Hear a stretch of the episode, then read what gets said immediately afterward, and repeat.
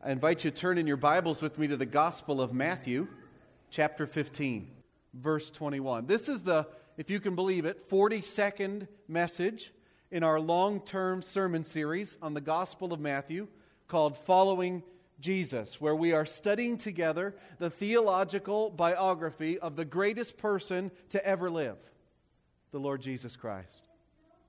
We're in the second half of the book, and things are beginning to get dicey. Jesus has withdrawn once already after he got some bad news. But the crowds had followed him, and he did many compassionate miracles, including feeding a crowd of 5,000 men, plus women and children, walking on water, and all kinds of healings. And he's gotten into some spats with the Jewish religious authorities. Last time, if you remember, they accused him of not following the traditions.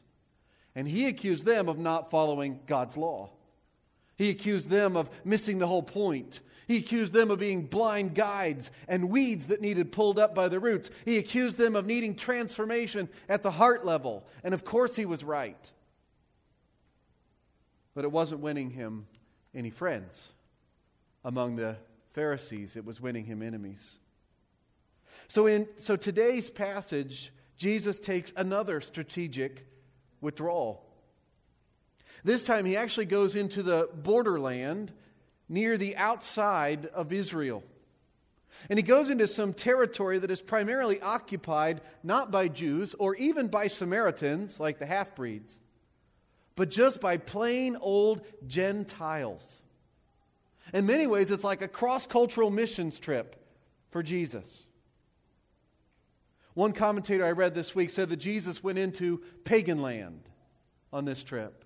He went into Gentileville in this part of chapter 15. And guess who he encounters in Gentileville? Gentiles. Bona fide Gentiles. Non Jews. It's interesting because Matthew is the gospel that is most focused on Jesus as a Jew, right? Jesus in the Old Testament. What is Matthew's favorite word that we've seen so far? Fulfilled, right? He loves to show how Jesus fulfilled the Old Testament. But Matthew, same gospel, also focused on how this Jewish Messiah is also the Messiah of the Gentiles. We've seen it already with the Magi and the centurion. And we know how this book ends, right? We skipped ahead to it at the end of December. Jesus gives the Great Commission to make disciples of all what? Nations. That's the Gentiles. So it looks like Jesus might be doing a little bit of that already. But he goes about it in a really funny way. He starts by arguing the opposite with a Gentile woman. Let's pray together, and then I'll try to show you what I see going on here for us today. Let's pray. Lord, we've sung everything. Everything I want to preach now, we've sung. Jesus, He's a solid rock. He's the lamb who was slain. He is worthy. Help us, Lord, as we focus in on his theological biography written by his disciple Matthew, to get a, another glimpse of who he is and how that means everything for who we are. I pray that you would develop in us great faith in a great Savior. And I pray this in his great name. Amen. That's our title, by the way. Our title for today's message is not very clever.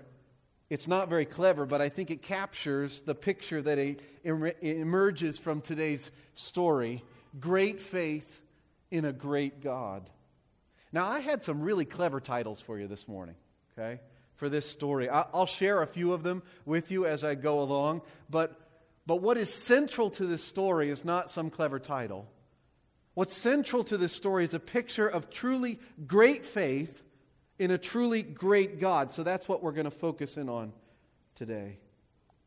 Again, it starts with Jesus' strategic withdrawal. Matthew chapter 15, verse 21. Leaving that place where he was arguing with the Pharisees, Jesus withdrew to the region of Tyre and Sidon. Now, when you hear Tyre and Sidon, what do you think? What, what immediately jumps to your mind? Some of you are like, nothing jumps to my mind when I think of Tyre and Sidon. But if, if you did, what, what, what are you supposed to immediately think if you're a good Jew? Wicked Gentile territory, right? That's what's supposed to come up to your mind. Tyre and Sidon, ugh, wicked Gentile territory. In the Old Testament, those two port cities were denounced by the prophets.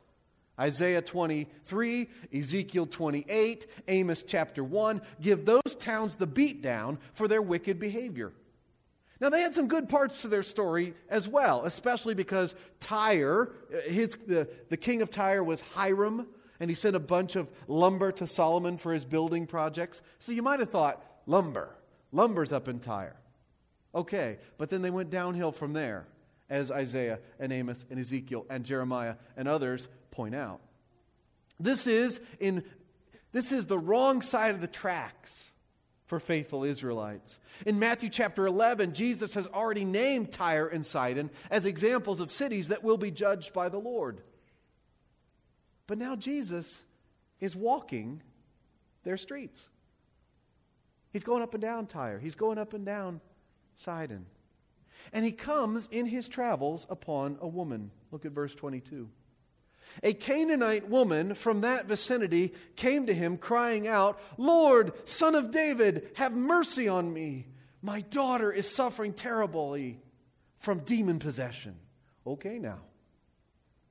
Now, think for a second who this woman is. First, she's a Canaanite. What are you supposed to think when you hear the word Canaanite? You know what? Nobody would have been called that during this time. They didn't call each other Canaanite in the first century. Canaanite is an Old Testament word for the people who lived in the land before the conquest in Joshua. And by the way, this is the only time the word Canaanite appears in the New Testament. Okay? It's a hapax legomena, one of those words that only appears once. Canaanite is an Old Testament word for the people who lived in the land before the conquest in Joshua. Mark tells us that she is a Syrophoenician woman, meaning she's from this area, okay? Matthew says she's a Canaanite. So that all of his Jewish readers would immediately go, yuck. She's not Jewish.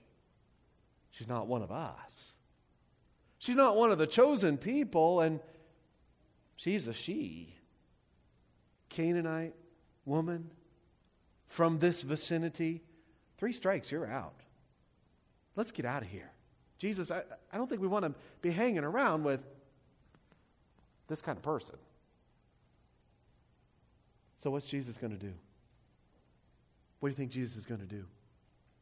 Well, this is not just any Canaanite woman from that vicinity. Look what she says. Look what she calls Jesus. Remember, keep your eye on the ball in the Gospel of Matthew. What's it always about? It's always about who is this Jesus? Verse 22 again a Canaanite woman from that vicinity came to him crying out, Lord, son of David, have mercy on me. She knows a lot about Jesus. She knows more than the Pharisees do, doesn't she? She's a Gentile. And she is one of the fiercest things on the face of the planet. She's a mom. And her daughter is hurting. My daughter is suffering terribly from demon possession. Have mercy on me. What a great prayer that is. If you don't know what else to pray in any situation, grab this one and use it. It's a good one. In Greek, it's Kyrie eleison. Some of you have sung that before. I put it up on Facebook last night, and a whole bunch of people started commenting about it. Kyrie eleison. It means, Lord, have mercy. Lord, have mercy. So, what do you think Jesus is going to do? He doesn't do anything. Verse 23 Jesus did not answer a word. Man, that is so hard. That is so hard. Have you ever been there before? You're crying out to the Lord, you're asking for mercy, and you don't hear anything back? It's important in those moments to not make the wrong assumptions about Jesus. Don't assume he doesn't care. When the Lord is silent, don't despair or think that he is uninterested in your plight. Don't forget who you know he is when you don't hear his voice. When he's silent, which is what he was right there. Jesus did not answer a word. The disciples said, Oh, well, we know what that means. So his disciples came to him and urged him, Send her away, for she keeps crying out after us. This lady was a pest. The disciples interpreted Jesus' silence as a desire to be rid of her. That was definitely their desire. She kept bothering them about her daughter, this Gentile, Canaanite woman from that vicinity. What do you think Jesus is going to do? I'll bet he, what he does is not what you thought he would. He basically tells her that he's not there for her. Look at verse 24. He answered, I was sent only to the lost sheep of Israel. Now, friends, I think this is the strangest exchange in the whole Gospel of Matthew. I would have never come up with this story in a thousand years on my own. This has got to be history. Jesus says, I'm on a mission right now, but that mission is to the lost sheep of Israel. You remember chapter 10? When Jesus felt compassion oh, for the people who were like sheep without a shepherd there in Israel. And so he sent his disciples on a short term missions trip to find what? The lost sheep of Israel. Same phrase. So that's what Jesus says he's up to right now. Now, that'll change by the end of Matthew. They're sent, they're sent out to the world. But that's his central mission right now be the promised Messiah for the Jews. Are you feeling this? You feel the tension? Is this like, what? Because everything in me is going, but, but, but, he's in Tyre and Sidon. He's not in the, he's not in Jerusalem. He's not in Bethel or Bethlehem. He's in Tyre and Sidon. If he's supposed to just be reaching the Jews, he's got a funny way of doing it. Here's what I think I can't prove it, but this is how I read this story. I think Jesus keeps on looking at this woman to see what she's going to do next. I think Jesus keeps on looking at this woman to hear what she's going to say next. And I think that he's smiling. Now, I first learned about this story from Max Lucado in his book, In the Eye of the Storm. And Lucado, in that book, suggests that Jesus is smiling the whole time, and even that he has his, his tongue poking in his cheek as he interacts with this lady. I think he's fascinated with her faith, and he's drawing it out of her. Notice he does not send her away like the disciples wanted. He argues with her. He says something and then he looks at her. He sees what she's going to say. By the way, when you read the Gospels, watch how Jesus talks to women. He sees women, he knows them. He talks to them even when other men of that day would not, in situations where, he, where they would not. He touches them, he cares about women. He treats women with dignity. Now, I know you're going to laugh when, that I just said that when we reach verse 26, but I mean it. I think he's treating her with dignity even then. He's not going anywhere. His gaze is fixed on her. He's interacting with this woman in this moment fully when he says, I was sent only to the lost sheep of Israel. She doesn't take no for an answer. Verse 25. The woman came and knelt before him. Lord, help me, she said. Notice she calls him Lord. The Pharisees won't do that. They should have. By now, everybody in Israel should be doing that, but they aren't. And here he is, this Gentile Canaanite woman from this vicinity. She gets down on her knees in front of him and she cries out, Lord, help me. She gets it. She knows that she has nowhere else to turn, and she knows that he has the power and the authority to do what no one else could do. She's kneeling before him, and he still doesn't. Verse 26 He replied, It is not right to take the children's bread and toss it to their dogs.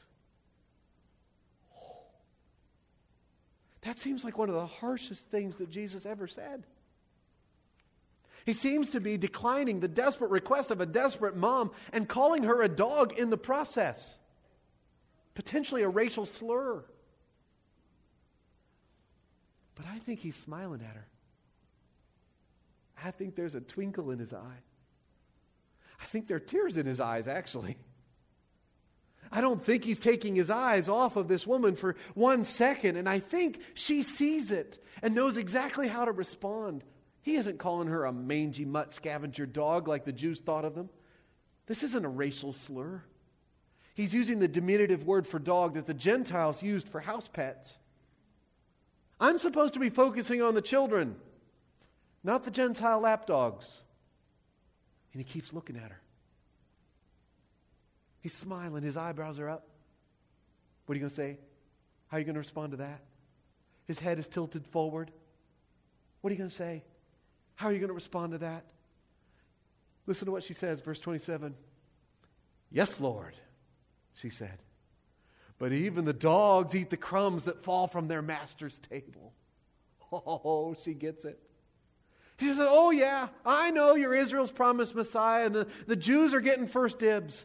But there's always leftovers, aren't there? You got enough for us too, don't you? It doesn't have to be either or with you, right? It can be both and with you, right? You're great enough and big enough and glorious enough and powerful enough to give the Jews the bread, but also give us the crumbs, right? That's all we need. Just give us the crumbs. And I love verse 28.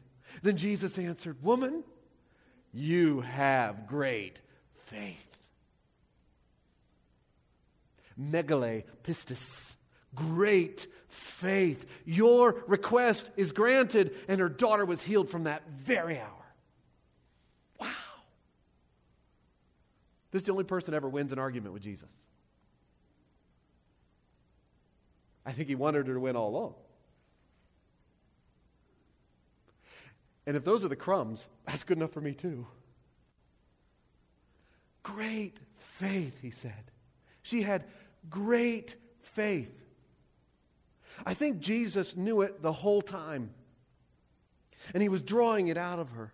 This was a wise and wonderful woman, and she had great faith. Isn't that interesting? Just for a second, juxtapose this woman with the Pharisees, who had no faith. Jewish, religious, men from Jerusalem. Big fat zeros, blind guides, weeds. And here's this woman with great faith, a Canaanite from that vicinity. Juxtapose her with the disciples. Do you remember what Jesus' name is for them? Oligopistoi? Do you remember what that means? Oh, you of little faith? Jesus is walking on the water. She's like, I just want a little piece of that. I just, I just need just this much of that. She's got all kinds of faith, and they all kinds of faith, and they have just as little faith. This Canaanite woman from that vicinity had truly great faith. What's so great about it? What can we learn from her great faith? I, I see at least three things. Number one, her faith was persistent. She really kept at it, didn't she? She kept asking, she kept seeking, she kept knocking the way Jesus tells us that we're supposed to pray. Verse 22, Son of David, have mercy on me. Verse 23, she keeps crying after us. Verse 25, Lord, help me. Verse 27, yes, but. This is one of those times when it's okay to say, Yes, Lord, but. There are very few of them. But when you're telling the Lord how awesome He is, you're loud. Yes, Lord, but you're really awesome.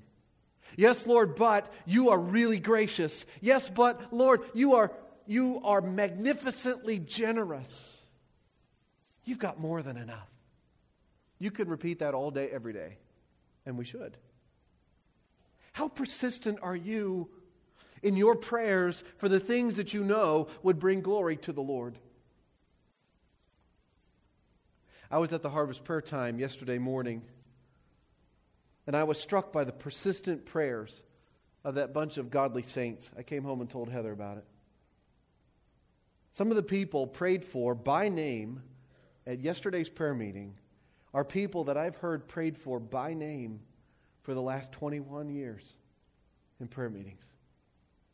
And God hasn't said yes yet.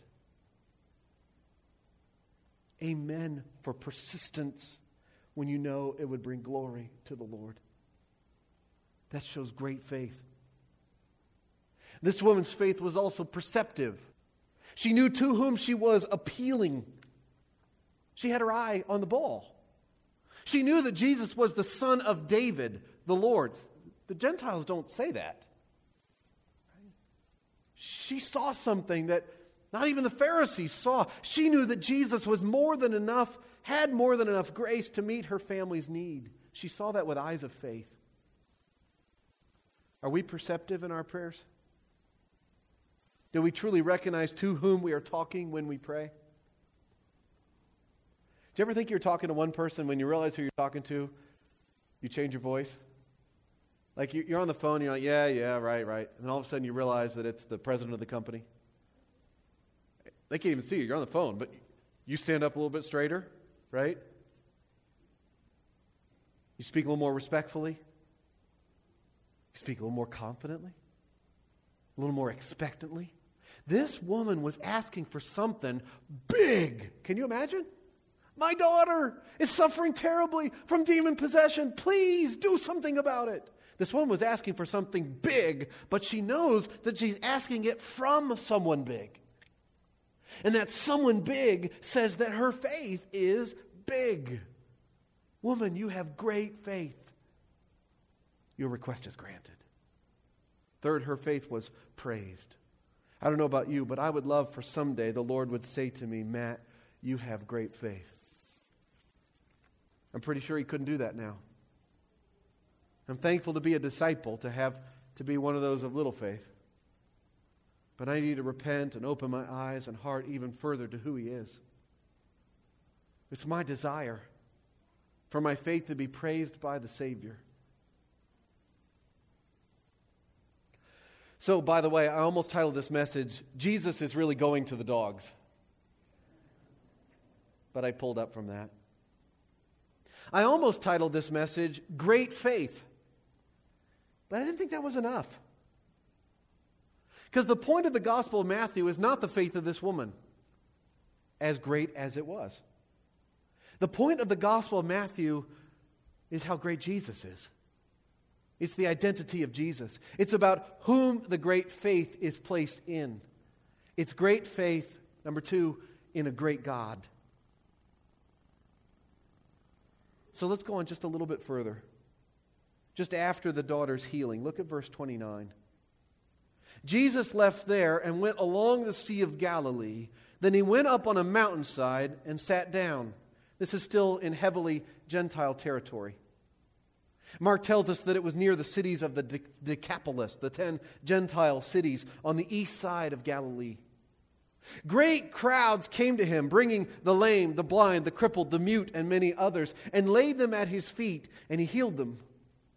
The people were amazed when they saw the mute speaking, the crippled made well, the lame walking, and the blind seeing, and they praised the God of Israel. Great God. Does any of that kind of sound familiar? Some of you are like, I think I've got Matthew deja vu. Here he comes, he sits on a mountainside, kind of like the Sermon on the Mount, right? So he's teaching. And then he, the next thing he does is he's healing. And who is he healing? Well, the lame, the blind, the crippled, the mute, and many others. Have we heard, have we heard that before? That same list, right? It's kind it sounds like it's drawn from Isaiah 35. He's fulfilling what the Messiah was going to do. The lame, the blind, the crippled, the mute, and many others are being healed. And the people are amazed. Have we seen that before? Yeah. But look who they praised. And they praised the God what? Of Israel. This is the only time that phrase is used in the Gospel of Matthew. Why? Because these are Gentiles. These are Gentiles saying, Wow, praise the God of Israel for what he's doing through this guy, Jesus. Friends, Jesus didn't just heal one Canaanite woman's daughter, he's throwing healing all over the place. Are these the crumbs? There's, there's healing going on all over the place to these Gentiles. He's not just the Messiah for Israel. And then he puts the cap on it. You thought it might have sounded familiar before. Listen to this, verse 32. Jesus called his disciples to him and said, I have compassion for these people. Same word, Ugh, that feeling in the gut. I have compassion for these people. What, what people are that? The Gentiles. They have already been with me three days and have nothing to eat. They've run out. They might have brought their food, but their stores are, are empty. I, I do not want to send them away hungry, or they may collapse on the way. Does this sound familiar? It's supposed to. His disciples answered, this to sound familiar too, where could we get enough bread in this remote place to feed such a crowd? I almost titled this message, Enough Bread. These guys are oligopistoi, aren't they? Very little faith. I mean, it was just one chapter ago that they fed more people than are present here. Even after all of what they've said, they said, Where can we do this? How many loaves do you have? Jesus asked. Seven, they replied, and a few small fish. He told the crowd to sit down on the ground. Then he took the seven loaves and the fish, and when he'd given thanks, he broke them and gave them to the disciples, and they in turn to the people. They all ate and were satisfied. This is starting to sound really familiar. Afterwards, the disciples picked up seven basketfuls of broken pieces that were left over. The number of those who ate was 4,000, besides women and children. It's not the same event. Some people think it's the same event told twice, as if Matthew couldn't count. Oh, I put it in chapter 14. Oh, did I put it in chapter 15 too? I didn't realize. Oh, these are different events. Jesus had sent the crowd away. He got into the boat and went into the vicinity of Magadan. Why does he do this whole miracle thing a second time? I think it's because he did it in the region populated by the Gentiles. He did it to show that he loves the non Jews too. Yes, he sent first to the lost sheep of Israel. But the dogs get the scraps. And the scraps are really good. He has more than enough compassion. He did it to show that he is more than enough for the Gentiles as well. He's got more than enough compassion. Not just for the Jews also, but for for us, right? Are you a bunch of Jews out here this morning? Am I talking to a bunch of Jews? Some of you may have Jewish blood, and praise God if you do. Often, when we read a Bible story, we think of about the Jews as being us. I remember saying one time as I was reading a story, like, well, we're doing this in this story. No, I'm not Jewish. We're not the Jews, not most of the time. In all the stories, we're the Gentiles. Jesus has more than enough compassion for us. He has more than enough provision for us. He has more than enough power for us. Jesus has more than enough satisfaction for us. Right? All the same things that we saw in chapter 14 when Jesus was, was taking care of the Israel of God. He now shows that he's got more than enough of that for you and me. This story is here to show us just how great a God Jesus is. He isn't just more than enough for the Jews. Yes, they had leftovers. But then he feeds the Gentiles, and even they have leftovers. He is all that. He came for them, but he's got plenty of leftovers for us. I almost titled this sermon, The Leftovers. I didn't want you to think it was about stale pizza. How many baskets were left over for Israel back in chapter 14? Twelve. How many tribes of Israel? Twelve. How many baskets left over in this region in chapter 15? Seven. What is the number of perfection or completion? Seven. Everybody's satisfied. Everybody gets a foretaste of the great messianic banquet in the kingdom to come. Everybody in Israel who trusts in Jesus Christ, and everybody outside of Israel who trusts in King Jesus. Jesus is enough for all. He is great enough for all, with lots left over. Jesus is overflowing and superabounding with grace. Oh, to have great faith in this great God. Amen.